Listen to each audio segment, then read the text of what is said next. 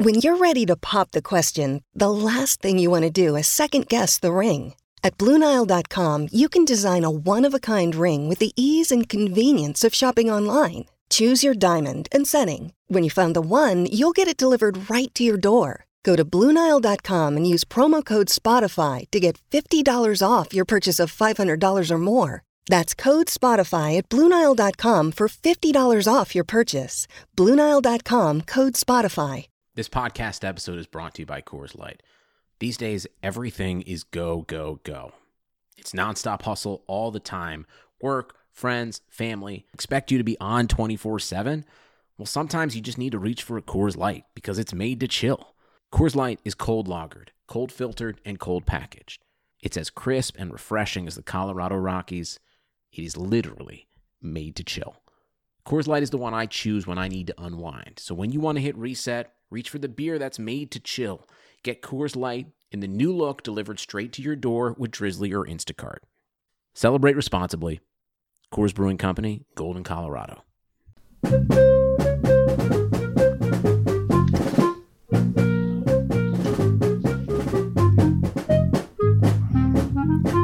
Welcome back to the Final Four. Is not on the schedule. He is Rod. I am Cameron.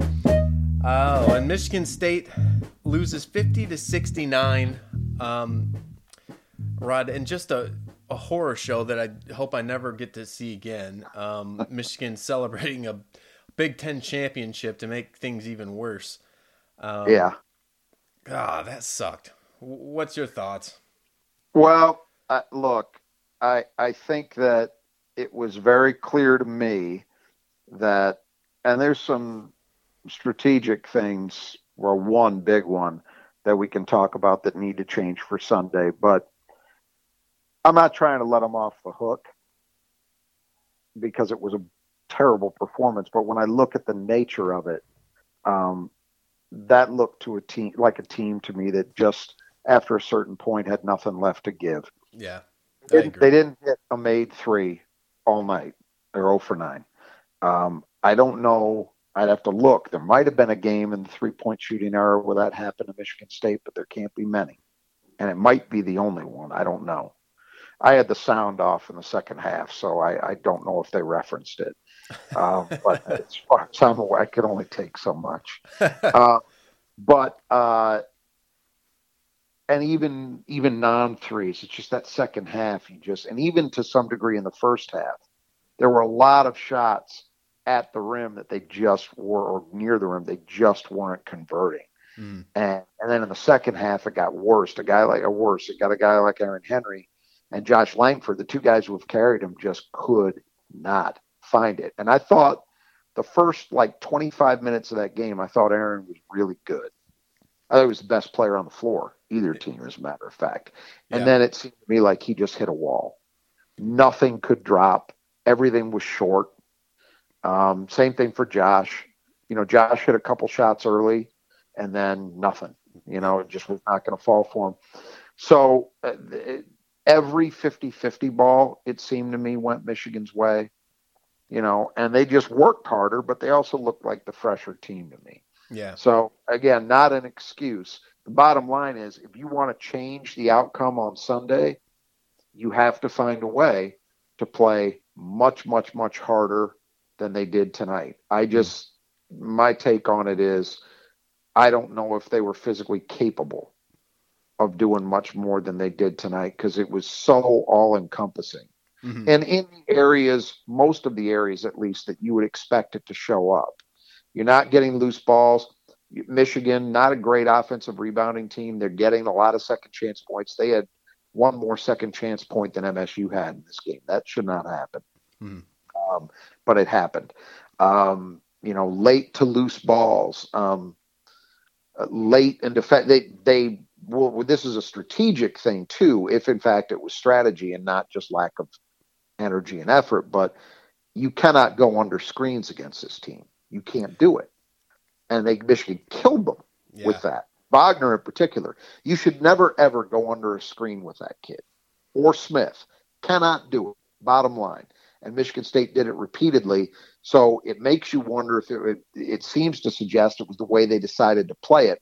If that's the case, that should be radically different on Sunday because that didn't work. Mhm. But I'm thinking some of that inability to fight over the top of screens might have been an energy thing too. Um, so yeah, just one to forget. The one saving grace, man, Mady Sissoko in what they call KenPom time. You know, down the stretch, so you you shrink a margin, so it's not as bad. This was looking like it might be another 30 point or 30 point plus deficit. It ends up 19. That might not strike you as a huge thing, and I wouldn't argue it's a huge thing, but it might be marginally positive for Michigan State. hmm That they got beat, but didn't get totally run out of the gym the way they have on some other occasions. Yeah, when Um, they got beat by Rutgers by 30, their KenPom rating just dropped unbelievable after that game. So I think a loss against this team on, in their gym by 19 is not a very big deal. yeah, I The way it looks so. in the end, if you watch the game, you know they were completely outclassed in the second half. But um, it wasn't. You know, and here's the thing: I thought Michigan was pretty good, if I was Juwan Howard, I don't feel like I played a great game. They had 14 turnovers, which is a huge number for them, two more than MSU had Mhm. they were really sloppy um and and i thought that uh i thought that the big kid dickinson did not have a great game some of that was due to michigan state i thought michigan state's bigs other than kithier who just physically could not guard him and that is Yeah. another thing that should not be repeated on sunday uh, but the other guys did a pretty good job at making him work they kind of contained him it was it was the other guys. I don't think they had a good answer for Smith. They certainly didn't have a good answer for Wagner. Uh, Brooks hurt them. And then on the other end, Michigan, I mean, when you go eight minutes without scoring a point and nine minutes without a field goal, you're going to get beat badly Yeah. by almost anybody. So, in fairness to Michigan, I don't know that they feel like they brought their A game. It certainly wasn't a bad effort, but they weren't. There are things that they're capable of doing better than they did in this one. You know, I mean, w- But when it was like big 12, number. 14 minutes left, and it was still like, you know, maybe in striking distance, Michigan State got like five stops in a row. They just They could did, they not couldn't get score. anything. That Yeah. that was the period where it was obvious to me Aaron Henry was out of gas because he took a lot of shots in that stretch, if I recall correctly. Mhm. and they were all short, all short, and they were and they were shots. Frankly, the types of shots that he's been hitting. Yeah. You know that the mid range in the lane jumper. He had a he had a low post opportunity. That's another thing that's got to change. They had Eli Brooks at least twice in the post. Once with Henry and once with Malik Hall. They come up empty. Eli Brooks is a good defender, but he should not be able to stop those guys on the blocks. Mhm. You know that's got to change. Um, so it was it was all of of those types of things. You're right. That was a stretch where you just and I had the same thought. Like if we could just get two or three shots shots to drop in this stretch, you can make it a ball game again. Mhm. You could get it within single digits potentially. They just couldn't do it. So yeah, Yeah, are you surprised they didn't? We we were talking about maybe they go small ball a little bit more, and and and my thought was we'll put uh, or your thought somebody thought it put Henry on Wagner, and Yeah, that that might be a change they make, but um, you know, again, the problem is you ran, and this was very definitely the case in this game with the way it was officiated in the first half. You run a real risk of taking Aaron Henry out of the game, and and Wagner is a guy who will take the ball to the rim, and so he is capable of drawing contact, and so that's a risk. I, I don't know if in in the next one, I think you probably have to get past those kind of thoughts and just say we gotta we gotta shoot our best shot. And if you believe your best shot is Aaron Henry guarding him, then that's what you got to do. But um, I understand the rationale why they didn't in this one. The problem I had is there were a lot of. There was a stretch where, and I'm pretty positive it wasn't. It had to be switches. I don't know, but there were there were two or three possessions in that second half where Malik Hall was guarding Smith. yeah, And for long stretches. I mean, it wasn't just okay. He got caught. It was multiple seconds at least, and it kept happening. I'm like, you can't, you can't do that. You're go- that's going to get exploited. One one thing that's very clear about the way that Juwan Howard coaches is, I think it's something that he has brought from his NBA background. I, from what I've observed, Michigan is now the polar opposite of what they were under John Beilein. Against uh, under John Beilein, I did not think they were always a great um, matchup team. Where where you get a mismatch, yeah, uh, they just punish it. Right? Most college teams aren't. Most college teams are really really poor at it. It's the single biggest difference between the college game and the NBA, in my opinion, is when you watch the NBA, if there's a mismatch, the vast, vast, vast majority of the time it gets punished. In college, it's a crapshoot. You remember that stretch the year where M two years ago where MSU beat M three straight times, um, multiple times. They had Jon Teske matched up with Cassius Winston in the post, and they couldn't score. Mm. Now, these Michigan teams, I think, are from what I've observed, are better in that area. If they get a mismatch, they punish you. Um, That reminds me of that. and conversely, Michigan State did a terrible job, uh, other than one or two occasions of punishing mismatches. There was a time, Aaron Henry Henry on- got- yeah, Dickinson. Yeah. And they and they punished them there. But man, those two times in the post I'm talking about, they didn't punish them. There are times Joey Hauser was in the post against a small player, they didn't punish it. I mean, Michigan. The the thing that I was left with from this game is this Michigan team does what all really good teams do at this level, which is when you make mistakes or even when you have opportunities that you don't take advantage of, that you Mhm. don't convert, they will make you pay for that. Yeah. Even in the first half, man, and when that when things kind of got away from every time Michigan State would have an opportunity, you know, to get it to three, whatever it was, and they had a good shot opportunity and they just didn't hit it. There were a couple of those. Marble had one. Henry had one at the rim where they just went in and out. They didn't. They couldn't convert it. Michigan would come down and score. Yeah. They just they don't let It's you. like these four point swings. Like- yeah. Oh yeah. A lot of those.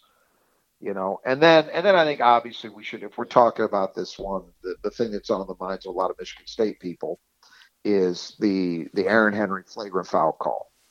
And I, I well, let's start with you. What did you think?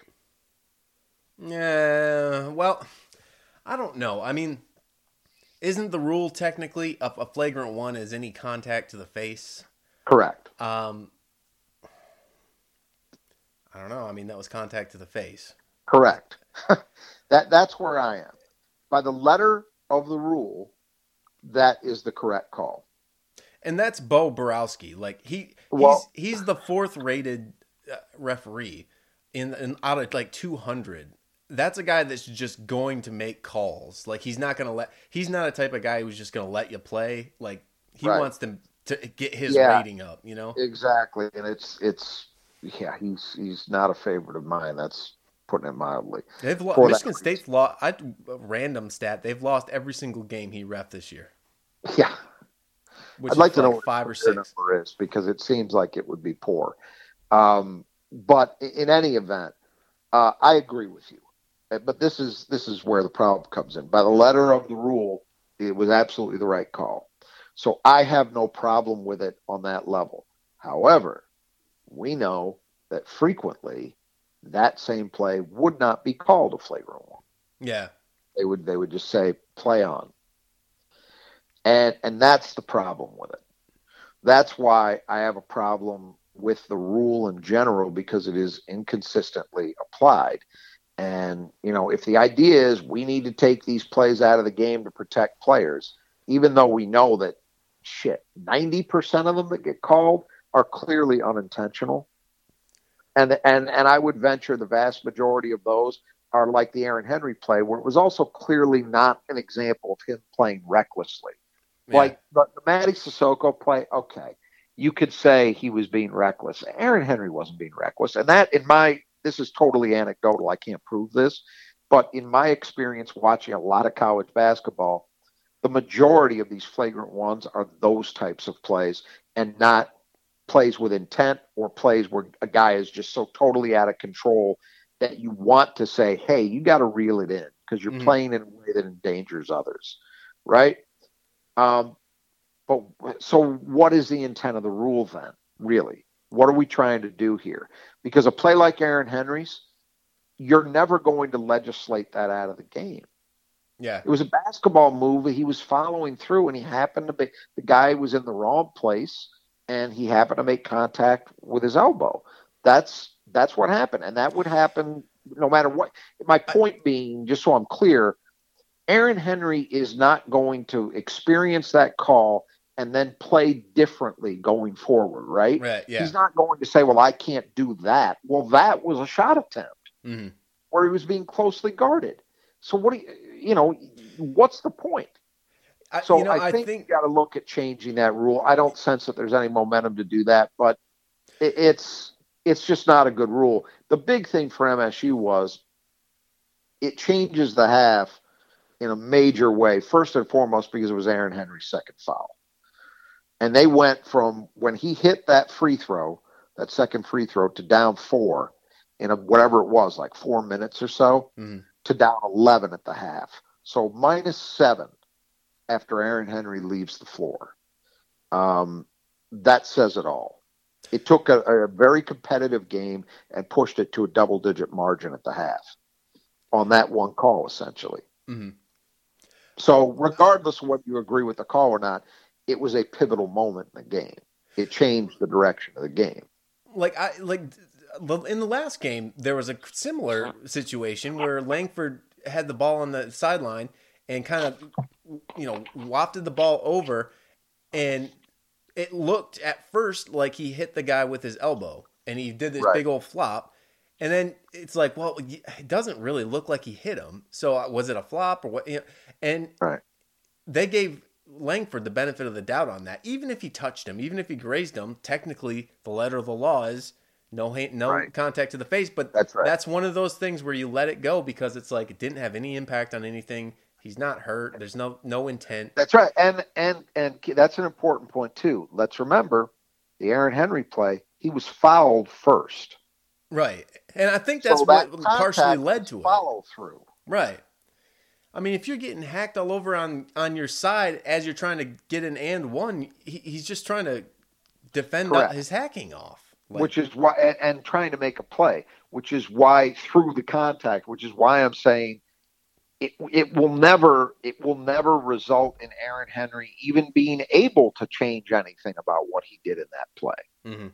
yeah. So then what it comes down to is well, you're you're penalizing a guy for I guess bad luck. And and that should never be the basis of a foul. But this is not a Bo Boroski problem even, other than the fact that, you know, some guys, as you say, would let it go. The fact of the matter is, if your job as an official is to adhere to the rule book, well, he did that. Yeah. So I'm not trying to let him off the hook. I think he's a I'm not a fan of him as an official to say the least. And I thought that first half, due to him and his crew, was very hard to watch. They Mhm. they stopped doing it in the second half. They stopped blowing the whistle as much in the second half. But that first half, both ways, there were calls that just did not need to be made. right. I saw Graham Couch on Twitter uh, tweeted something like he apparently in the late '90s he used to ref. I think he said seventh grade basketball, some some very very young level of play, and he said I could have called a travel or a foul on literally every play. Mhm. I didn't. These guys are doing the equivalent of that, and he's right. You know, It- that's It probably has something to do with the way they're evaluated.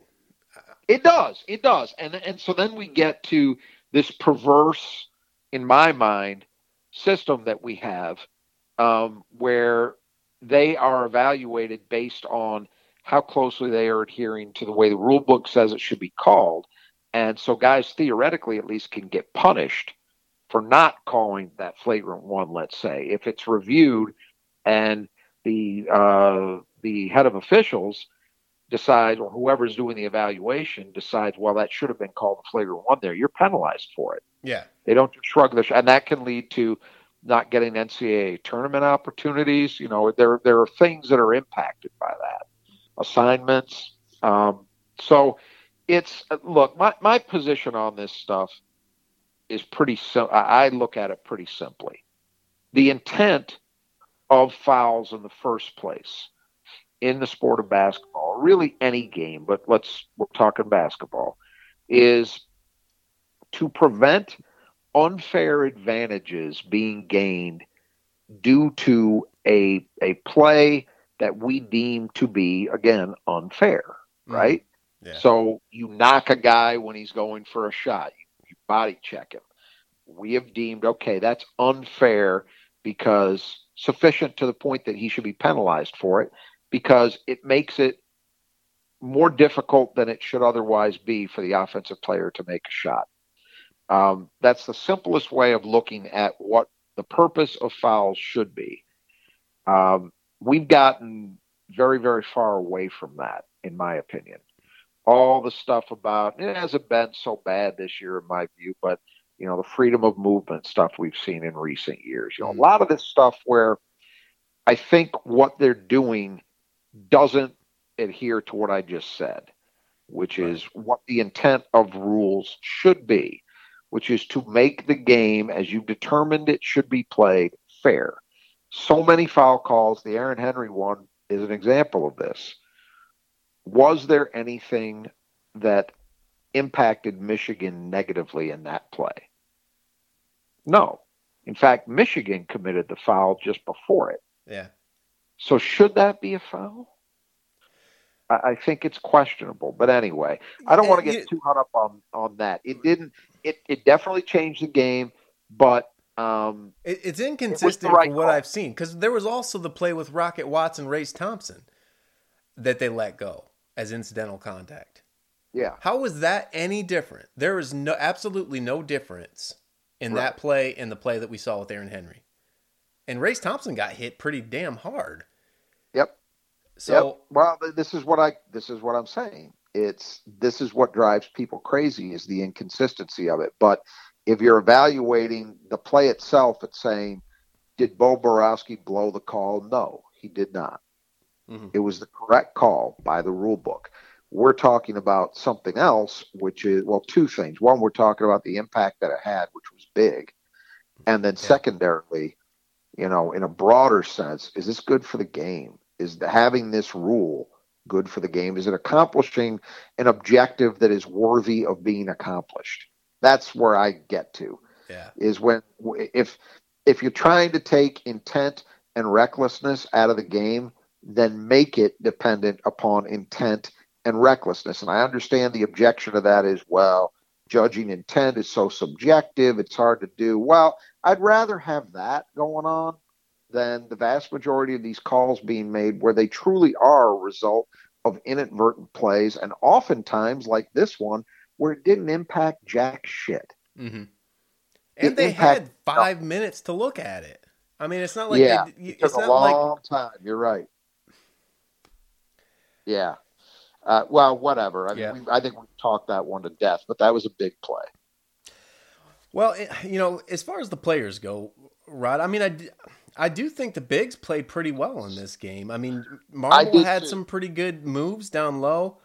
Um, uh, Bingham had that nice little face up jumper. You know, the, there's just like these moments from Bingham that you look at, that, yep. and it's just like, holy crap, man. Yep. I, I agree. I think everybody except Kithier. Kithier was just overwhelmed, and yeah, I mean, listeners know I'm generally a fan of the things that Thomas does, but in this matchup, I, I don't even know if I would be playing him against Austin Davis because Austin Davis is also the wrong kind of player for Kithier to be guarding in the post. He'll use his body too to just kind of carve out space, walk him down on the blocks, and Thomas isn't big enough to stop him. I thought the other guys, though, Mady obviously had that burst late that was good for him against scrubs mostly, but yeah. you know, but the other two guys, Marble and Bingham, I would be going into that game on Sunday and saying, okay, we got a 40 minute game. You guys are splitting, you know, 35 minimum. Mm. You know, maybe working a little more Mady in this one. I was surprised he didn't get turns earlier. I would probably give give Mady Kithier's spot in that big rotation in the next game. mm. just because physically he's got a chance, you know. Um, but I, I'm with you. I thought those guys obviously they didn't do nearly enough, but I, I thought Michigan State did an okay job against their guy. You know, I mean, what are the? Mm. I, am sorry, we're talking here. I don't have the numbers in front of me. What did what did Dickinson shoot? Uh, he was only six for eight. Well, I mean, eight, okay. eight attempts is is is low he, for him. But though. he had, but but he went three for three against Kithier. Yeah, where he just bullied him. So take those away. He's three for five. Um, I thought they did a pretty good job of denying him the ball. I didn't think they made they made post pass post entry easy. Yeah, because um, two thought, two of those uh, two uh, two more of those field goals were like slips where he got. Yeah, that's true. Yeah, in pure post up opportunities, he didn't get a lot done. No. So I'm with you. That's quietly that was a, a small positive for MSU. Enough that I think they can feel okay going into Sunday and say, guys, give a similar effort in that area and we do some other things better and maybe it's a different story. Mm, yeah. Uh, we, you know, we'd look, Rocket Watts, six points, three for eight. Um, he had the offense going a little bit better. Um, he was aggressive, mm-hmm. which was good, and he was actually getting to good shots. I didn't see him take shots that I thought were forced or poor choices. Yeah. He couldn't hit. I mean, he did hit three, but um, he just he missed some shots. He missed a couple uh, attempts in the lane that were good were good plays. Yeah. He blew by the defender. He got to a spot where he wanted to get to. He just didn't finish them. And that, there was a lot of that, even in the first half when they were competitive. There was a lot of that going on by MSU. Mm-hmm. Uh, I thought he was okay. Not much from Gabe. 0 for 2, two points. Yeah, yeah just didn't uh, really quiet, make an impact. Quiet game from him. Never got on track. And you know, give credit to Michigan in this sense. Michigan really, really did a, a very good job, in my opinion, of just not giving MSU many clean looks from three. Yeah. Yeah. You know, especially the guys like Gabe that are weapons. I didn't feel like Gabe ever really got loose. Now, some of that has got to be on Michigan State's offense to create those opportunities by virtue of the way they're playing. But um, yeah, he just never had an opportunity to get on track. Yeah. And that's Michigan State can't win a game against this team if that's happening. You know, I said we'll talk about it in the keys. You know, I had hoped that the three guys, you know, Henry, Langford, and then Gabe would be there, and I thought Michigan State probably needed a fourth. Well, they didn't even get the third, yeah. and the top guys struggled at times. Yeah. So. And what what do you think about Joey Joey's game tonight? You know, uh, I early saw some on mistakes on defense oh, that were yeah, driving but, me nuts. But I, but I want to start with the positives. When he first came in, he had a stretch of play. He had, um, he had a rebound. Oh no, I'm sorry. He had that backdoor pass to Aaron Henry. Yeah, that was nice. He had a strip of Dickinson in the post, which led to a turnover. And then he took, I forget who was guarding him, he took somebody to the rim and converted at the rim. It was a stretch of play that was as good as any burst I've seen from Joey Hauser in a while. Mm-hmm. And then after that, throw it in the trash can. I mean, Brandon Johns is okay, but Brandon Johns should not be whipping your ass, taking you to the to the post, yeah, and or bucket on penetration and just finishing through you. That shit should not happen. And Joey's not giving up size to Brandon Johns yeah. either. Um, yeah, I, I thought defensively he and was there really was that, bad. That cutter that he didn't. Yep. He didn't pick up. And and you know right exactly where Smith got underneath the basket and fed. Uh, I can't remember who it was for the for the layup. You're right, Joey yeah. was late. Um, that's to me, that's where the off season starts for Joey Hauser. He's got to get better there, and then you turn to the changes that he needs to make in his offensive game mm-hmm. to be more post focused. That's also on the MSU staff too, but um, yeah, his defense was just unacceptable mm-hmm. in this game. And he's a guy who shouldn't be exhausted because he hasn't been playing the kind of minutes that a Henry and a Langford and a Brown have. Yeah. So that I don't buy that for him. I just think he played badly. And after a great start, it's disappointing. You know, I, I in the presser, Izzo's presser, he had talked, he'd mentioned Jack Hoiberg uh, when they were talking about um, Yeah. lineups and stuff, and he did get in uh, late here. But Yeah. is that? Do you think that's something? I mean, now that Foster Loyer is out for the season with No. shoulder surgery, No, no, no, no, I don't. no. Okay. Let's just leave it at that. No, I don't. Well, I just he. Why would he bring it up? Uh, yeah, I don't know. Because he's because he's Izzo and Izzo says things like that sometimes. Yeah, That I, I brought him in. Notice when the game was about thirty. yeah, yeah. So I don't. I take nothing I- from it. I feel like he he gets it up the court good. I don't know Yeah, about his I'm not offense. trying to bag on Jack Hoiberg. I think Jack Hoiberg, as far as a walk on goes, is a, a pretty okay player. But no, he's not the answer in this. Well, I know not an answer, but the answer the answer for Michigan State in this is the following. You get respectable play at least out of Watts and Hoggard. And then if you are in it where you get down to near winning time, then you shift to the Henry and Langford combination. Mm. That is the equation that is possible for this team. It does Jack Hoiberg doesn't no. okay. Uh, let's see. For keys, um, where did my keys go?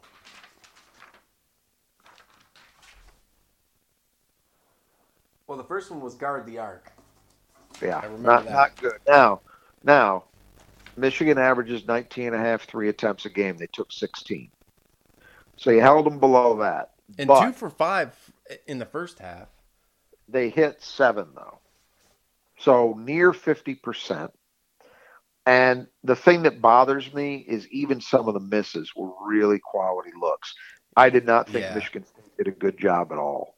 And and again, it's the one thing coming out of this game that I think strategically has to be changed to give you a chance to win on Sunday. You cannot go under picks the way they were, and they were doing it regularly. You can't do it. These guys shoot the ball too damn well. And and the problem is when you do that, you take like Brooks was the guy who hit the first one, right? It was a it was an example of that. Somebody went whoever was guarding him went under a pick. Might have been Josh. I don't remember who. And you take a guy who's a mid thirties three point shooter and you probably bump him to a mid forties shooter. Wagner, same deal. I think he shoots like thirty seven percent. What did he shoot in this game? Four for six? yeah. Yeah, there you go. You're, you're taking guys that are good shooters, but not great ones, and you're making them great. Can't have it. I mean, they were lucky. Livers really didn't get loose. Yeah, he only got two attempts, one for two. Yeah, and he's the guy who can really kill you. Um, same thing for Brown. You know, Brown's another guy who seems to have a knack, um, and he didn't do any damage. So they got other guys than what we saw tonight that could do the job, and they didn't. We didn't even see them. But strategically, that to me is the biggest thing that needs to change. Um, they got to fight over the top of picks somehow, some way. They got to find the energy, the strength, the toughness to do it. hmm Bottom line, because playing it the way they did tonight, you're asking for trouble again. Uh, and then paint offense. I mean, part of that, it, I mean, the points in the paint uh, is a little bit skewed because Mady went kind of crazy in, in the last Well, they had, minutes. they but- had a good they had a good start. Aaron had a good start, and Aaron was playing the way he needs to play. You know what was the? I, I hold on a 30 second. to 26 is the points in the paint total, MSU to UM. MSU had the four point advantage. Yeah. All right. Well, yeah, you can inflate that a little bit with what Sissoko did at the end, but even so, that makes it. You know, this is a rare example of a time where the vast majority of Michigan State's point production came in the paint, and it didn't result in good things. Um, I still think they need to be better in that way than they were today. They certainly need to convert better than they did. They, as we talked about, especially when the game was still there in the first half, was competitive. There were a lot of good shot opportunities around the rim that they just did not put down, Yeah. Yeah. or in the in the paint. Let's say. I mean, Rocket had a few. Henry had at least one, I recall. Uh, Marble had one right under the rim that just kind of spun out Mhm. um, you got to convert those, and they didn't. So I, I think the fact, look, they only shot what? They took nine threes in this game. Yeah, Malik had a, So a, a an easy one that he didn't get in the paint either. who's that? That Malik Hall. Right, right. Yes, on a post up. That's Yeah. right. He had Eli Brooks and he didn't convert. Um, so the the game plan from that perspective, I think, was okay. It's just they they just were not efficient. You know, what did they? What was the final shooting number? It's abysmal. I'm sure from the floor. Oh, from uh from the floor, it's thirty six percent. Yeah, you you got to be better than that. And again, Mady boosted that a little bit late. It was probably more like 33, 34 Yeah, for that late run. Um, that's not acceptable either. But again, I, I do think, especially in the second half, I, I think that's a team where at least its best players just hit a wall. yeah, Didn't have anything left in the tank because you were seeing those guys missing shots they've been hitting. And they were still getting those shots. They just weren't able to finish them. yeah. I can't even. I can't remember a time where they didn't hit one three pointer. No, well, that's what I'm saying. I'm not sure if it's the first time it's happened since the advent of the shot, but if it's, if it's not, if it's not, it hasn't happened often. I mean, really, a dead Yeah. serious. I, I've never. I can't ever remember it. Um, I mean, it just, you know, it just doesn't happen. And and it, and the sad thing is, man, the shots they put up, this was not a case of oh, it just went in and out on them. They weren't close. no. They were not. They were not robbed those nine misses. You know. Uh, so it, turnovers was the third key. Uh, this one winds up. 14 12 Michigan had two more than MSU. Yeah. A, a, a surprise because Michigan generally takes decent care of the ball. But as I did note it in our preview, um, this is not the John Beilein Michigan teams. They're still good in that area, but they're not where you know a top 10 group the way they used to be. They will make mistakes under under Howard. And so this is a surprise, but it's not like a massive surprise. Mhm. And that's the thing. This is what I'm saying. Michigan can come away from this saying, hey, we didn't bring our A game. We were sloppy. Yeah. Yeah. We did some things well, but we were sloppy. And so if they tighten that up in at Breslin, well, then Michigan State's got to make improvements massively in other areas. Hmm. Because Michigan was actually trying to give him a chance. Uh, so the fourth key, Bingham. Only You know- two points, one for one, uh, four rebounds, Didn't play enough. and a steal. Didn't play enough for me. What was his, what was his minutes total? Was Fourteen. Yeah, I, that's not that far off what he normally plays, but I I just felt things were better with him on the floor. And so to me, maybe it's not a massive difference. Maybe between he and Marble, it's like, you know, 17 or 18 each, Mhm. you know, but I, I thought when Markey was out there, I thought he acquitted himself well. He had four rebounds. Um, you know, he's a defensive presence. I do think he showed that he's capable of guarding and bothering their kid. Yeah. Um, He was doing know- good on the entries. He's been doing good on the Yep. entries. exactly. Deni- post denial. Yeah. Yep. Yeah, I, I, I think it was a positive night for him and for Julius. Yeah. Uh, and then the fourth key. Sur- oh, We surprise is the We, we not only didn't get it, we didn't even really get the second guy. Forget the third or the fourth, because Josh just did not have. You know, Aaron Henry, is the only guy in double digits. I think he had 14. It was a really efficient 14, and then it became a not very efficient 14 as he just kept missing shots in the second half. Uh, but nobody else was able to join him, and they, they just can't. I, I maintain for the game on Sunday, the same thing is going to apply. They got to get Aaron and Josh and Gabe all playing well to one extent or another together, and then they need one more guy Mm. pitching in.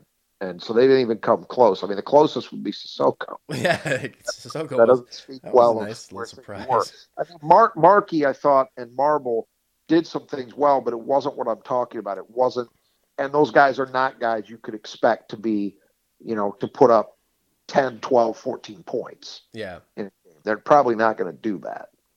So, although I will say this, one other thing I think that look to me to be something they can look to for Sunday.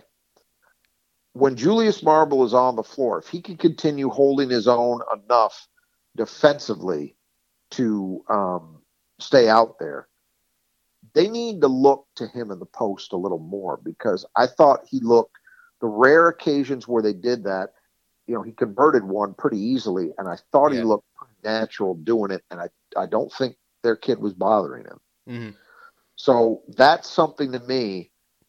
Maybe you try to get established a little earlier and a little more insistently. You know, he's just got quick enough moves for like Yep. uh, uh, against this guy that's like seven one two fifty that he, he Right. get, that, get it up quick enough. You know. Yep. Yeah, and that jump hook of his is a good enough weapon that I don't think I don't think Dickinson could bother it Mhm. that much. I really don't. He he's he's a big kid, but I, I don't think he's got that kind of length. He doesn't have like Bynum freak length. Mhm. Um, and it doesn't look like they're committed to digging or, or doubling. No, they're not going to do that. They're going to, and, and I would play it the same way if I were them because it's been effective all year long. You know, they do a great job against two. So you figure, well, he's going to hold his own. Um, I definitely would be doing that, by the way, when Austin Davis is on the floor. They might need to think about getting those matchups because, you know, I don't think Marble was playing against Davis very much, if at all. Not that I remember. Davis is a guy you can exploit a little bit. He's strong, but he's slow. Yeah, And- he fouled out in nine minutes. Yeah, so they there's a there's a possibility there that when he's on the court for his, you know, 10 12 minutes a night that you might have a shot at it. Mhm. You know, or if they're in foul trouble again as they were in this game in the first half and they have to play Brandon Johns, well, you should be punishing Brandon Johns. Yeah. You know, so there's some things they can do better in the, on the blocks than they did. Whether they will or not, well, I've been crying about it all year long, but mostly to no avail. So Mhm. who knows? but Well, I mean, the good news is Rod is is after a game like this, you you wish you could just say uh, you could forget about it and do it over. Well, they actually Right. can. I mean, they, this. I mean, you just Yeah. get to do it right again. Go right back. I, I think, you know, my thought, and I haven't discussed this with Cam, but I think given the circumstances, probably what we're going to do, what would make the most sense, is the the preview of Sunday's game. We just talked about these guys, of course, last night, and you just saw them. Yeah. So you don't need us to run through their stats again. We'll just do another set of keys. It'll be an abbreviated one. Mhm. Um, but uh, you know, yeah, you just I, I would be interested to see because again, we record these things right after the game, so we do not have the benefit of seeing Tom Izzo's post game uh, press conference. I'd be interested to see how he feels about it. If he feels like um, his team could have played harder and with more toughness and didn't, Mhm. or if he feels like, hey, they're giving me what they've got, they just don't have very much in the tank right now. We'll see if we can get get it refilled a little bit by Sunday. I don't know. I could see it going either way. Mhm. Uh, but I, I felt like it was a little more of the latter, at least with the guys who really, really matter. You know, I'm just I'm just not going to criticize Aaron Henry very much for a game like this. Yeah, you know, I mean, they're clearly tired. I mean, there's no doubt about it. Those guys have given everything they have and they just didn't have it tonight and i think it's understandable. But but you know if you're michigan state and you're a proud program and you want to make a statement before this thing is over well one way to do that would be to find a way. And they've lately at least they've been doing that. Mhm. so can you find a way to get that last reserve of energy to close this regular season out and keep this thing competitive and give yourself a shot. Yeah. On senior day, by the way, you know, Josh Langford's last day, That's right. almost, Yeah. almost certainly Aaron Henry's last day. There aren't a lot of senior days where Michigan State's lost. Mhm. They're pretty rare. Oh, one more thing on that front. Oh, livers. Yes. I don't know. I mean, I'm not being a Michigan fan, I can't swear to this, but I I don't know if I've ever seen one of their guys do that. You know? No, and I'm pretty sure that was a little backhanded deal there. what maybe, maybe. I mean, I guess I didn't go there immediately. I didn't go to it was kind of a fuck you. I didn't go there. I went to, you know, people may or may not realize this. Isaiah Livers was a Michigan State fan growing up, Mm-hmm. um, and for a variety of reasons, made the decision to go to Michigan instead of Michigan State. Um, but it, it occurred to me that maybe it was sincerely like he thought that was a great thing, thought it was cool, and just wanted to do it based on seeing it at MSU. I don't know that any other place in the country does it. You know, that's that goes back to that was Shawn Respert who introduced that at Michigan State um, back in 1995, and um, it's a tradition that obviously we all know about. We're going to see Josh get a chance to do it. Um, he'll probably be, I'm sure he'll be the only one because I don't think we don't typically see guys in Aaron's position do it, Mm-hmm. even though everybody kind of knows they're done. Um, but yeah, that was interesting to me with with livers. I wonder if there'll be any commentary about that. You know, a there's no way to know like what his intent was, but I got the sense from the reaction from their bench um, that they were kind of thought it was a clowning clowning move. You know, the way they reacted, kind of like la- like like Maybe. over over ridiculously laughing about it. You know, I mean, Well, that's maybe. just what I saw. That's what I observed. Maybe you might be, yeah, that, you might but- be right. I can't I can't say you're I certainly can't say you're wrong. I didn't take it that way, but but on the other hand, my thought was if I was a Michigan person, I would be like, that's not our thing, man. Mhm. No, why why why do that? That's not what we do. You know, you're you're you're. It looks kind of cheap. You're swiping somebody else's tradition. You know, um, but you maybe you're right. Maybe it was, and and if it was, that'd be a really really dumb thing to do. If Michigan State took it that way, that's a really really dumb thing to do because you don't. You're in a great position if you're Michigan. You don't need to do anything to, Yeah. to give Michigan State more incentive. Tom Izzo's a guy who tends to make hay out of that shit. Yeah. You, know? you don't want to do that. And I, I would be surprised if that was the case. I mean, Livers knows a lot of the Michigan State kids very well. He played, I know he played AAU ball with Foster Loyer for a year, um, also with Xavier Tillman. Um, you know, he knows all these guys, or a lot of them. Um, so I, I, and I've never gotten the sense there was any bad blood there. Michigan State offered him Mhm. you know, kind of late, but they did offer him. They they just he decided to go to Michigan, um, and so I, I guess I'd be surprised by that, but you might be right. I, I I mean I feel like there's been other times with livers here and there where we've had these kind of I I, I don't know maybe it's I, I, there the time that the Michigan football player uh, Devin uh, the the linebacker I forget his name Oh no! Uh, oh, Where he- Bush. yeah where he just went and started kicking on Yes. the on the Yes. thing and then there was like a he livers had a tweet about that some that kind of rubbed me the wrong way anyway but Okay. there's just Uh, been a couple maybe- things that I've seen over the years from livers that felt a little classless. So that's what probably where my mind first went when I saw it. You might be right. I'm I'm certainly not gonna gonna say that there's no way you're absolutely wrong. I, I just don't know enough, and you, I, I'm not even familiar with the tweet you're talking about. I certainly remember that incident. yeah, Um, but you might be onto something. You might be onto something. It would be. I, I'll. I will. I mean, say to me, this, it's kind of we can- typical Michigan behavior. Uh, that's how I It, feel. it would be, but here, here's the thing. If if it was that, um, man, that's your last moment in Crisler Arena as a player. Yeah. You end your career on a dig at the other guys. That seems. I mean, if that if that were the case, that would really. I mean, you want to talk about a Michigan man move? That would be it. I guess I just have not had that kind of impression of livers, but um, who knows? I just thought even if even if I'm right, I still thought it was strange. Like that's not your thing, man. Yeah, And and to the uh, to the point that I would think Michigan people would feel like that's not our thing. right. Don't do that. Yeah. I So anyway, onward and upward for Sunday. All right. That's, Well, that's the only message. Sunday. Uh, what time we got? Uh, we'll have a preview up for sun before that. We'll have a very quick A one. very quick one, This yeah. is going to be the tease. That- Yeah. this is grueling. I talked to you, Rod, more than I think that I talked to my wife the last couple weeks. Same. Same. I was thinking about that exact thing the other day.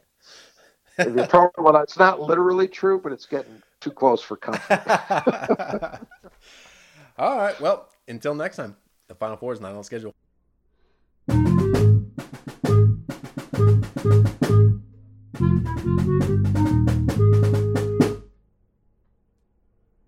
At Grainger, we're for the ones who pay attention to every little detail, the ones who fuss, tinker, and sweat the small stuff.